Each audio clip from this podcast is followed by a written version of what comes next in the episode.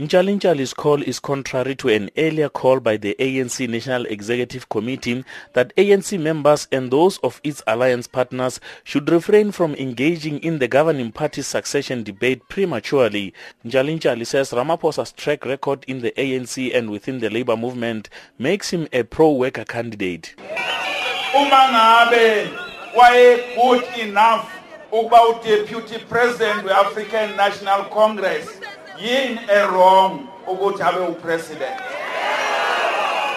SACP Deputy Secretary Jeremy Cronin used his speech to further the party's struggle for a clean and pro-poor administration. The first big fight, and we must not leave that fight to the DA or to the EFF.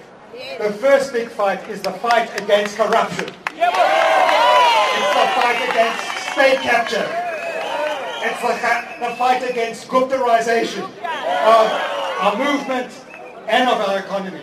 And therefore we are calling as the Communist Party that there must be a judicial commission as required by the public protector into the state of nature, nature uh, state of nation capture.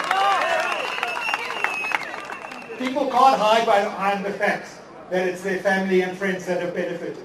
It's important that as soon as possible not later. This judicial commission must be established.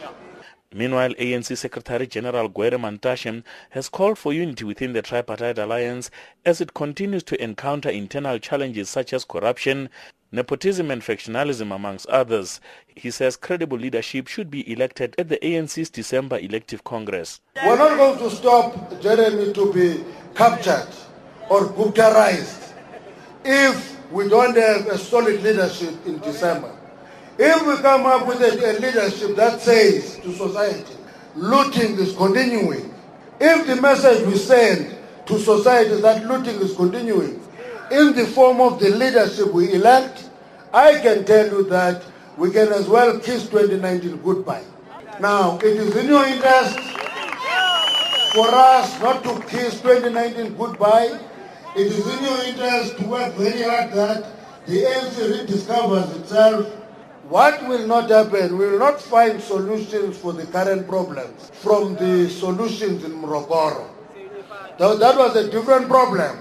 Today, the biggest problem is looting, is corruption, is factionalism, is nepotism. We must come with solutions of those problems today.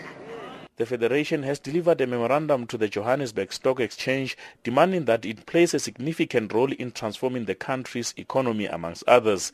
Amos Paro, SABC News, Johannesburg.